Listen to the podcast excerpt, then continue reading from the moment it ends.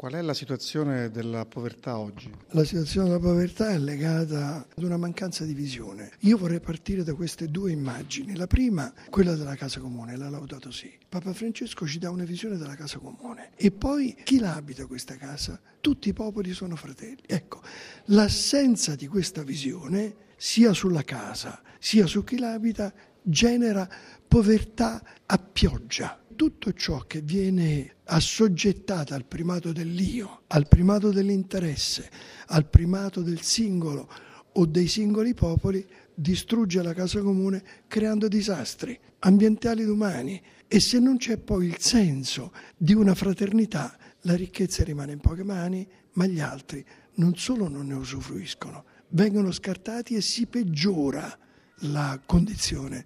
Ecco perché le molteplici povertà di fronte alle quali dobbiamo comunque tutti confrontarci richiedono una nuova visione, una nuova conversione, perché no? C'è bisogno di convertirsi dall'individualismo ad una visione di essere una comune famiglia che abita una comune casa.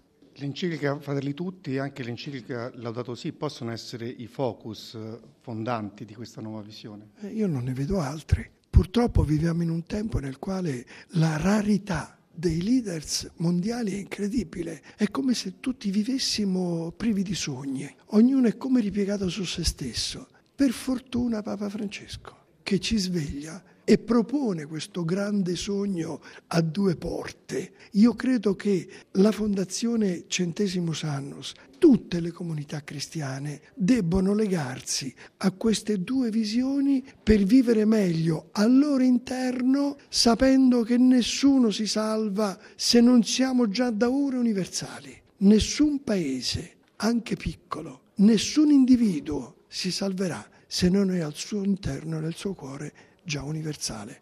Così era Gesù, fratello universale di tutti. Fratelli tutti, quali sono i diritti ma anche i doveri dei poveri? Io credo che c'è una rivoluzione evangelica che è quella che scardina diritti e doveri. Se poi volessimo dire proprio parlare con queste categorie, i poveri hanno diritto ad essere amati e hanno il dovere di riceverlo.